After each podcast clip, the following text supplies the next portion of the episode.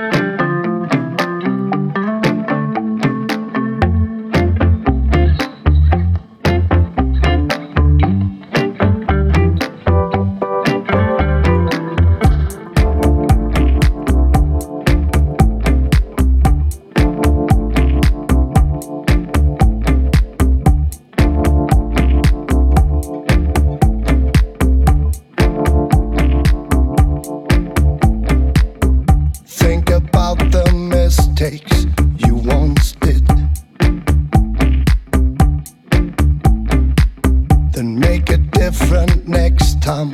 So it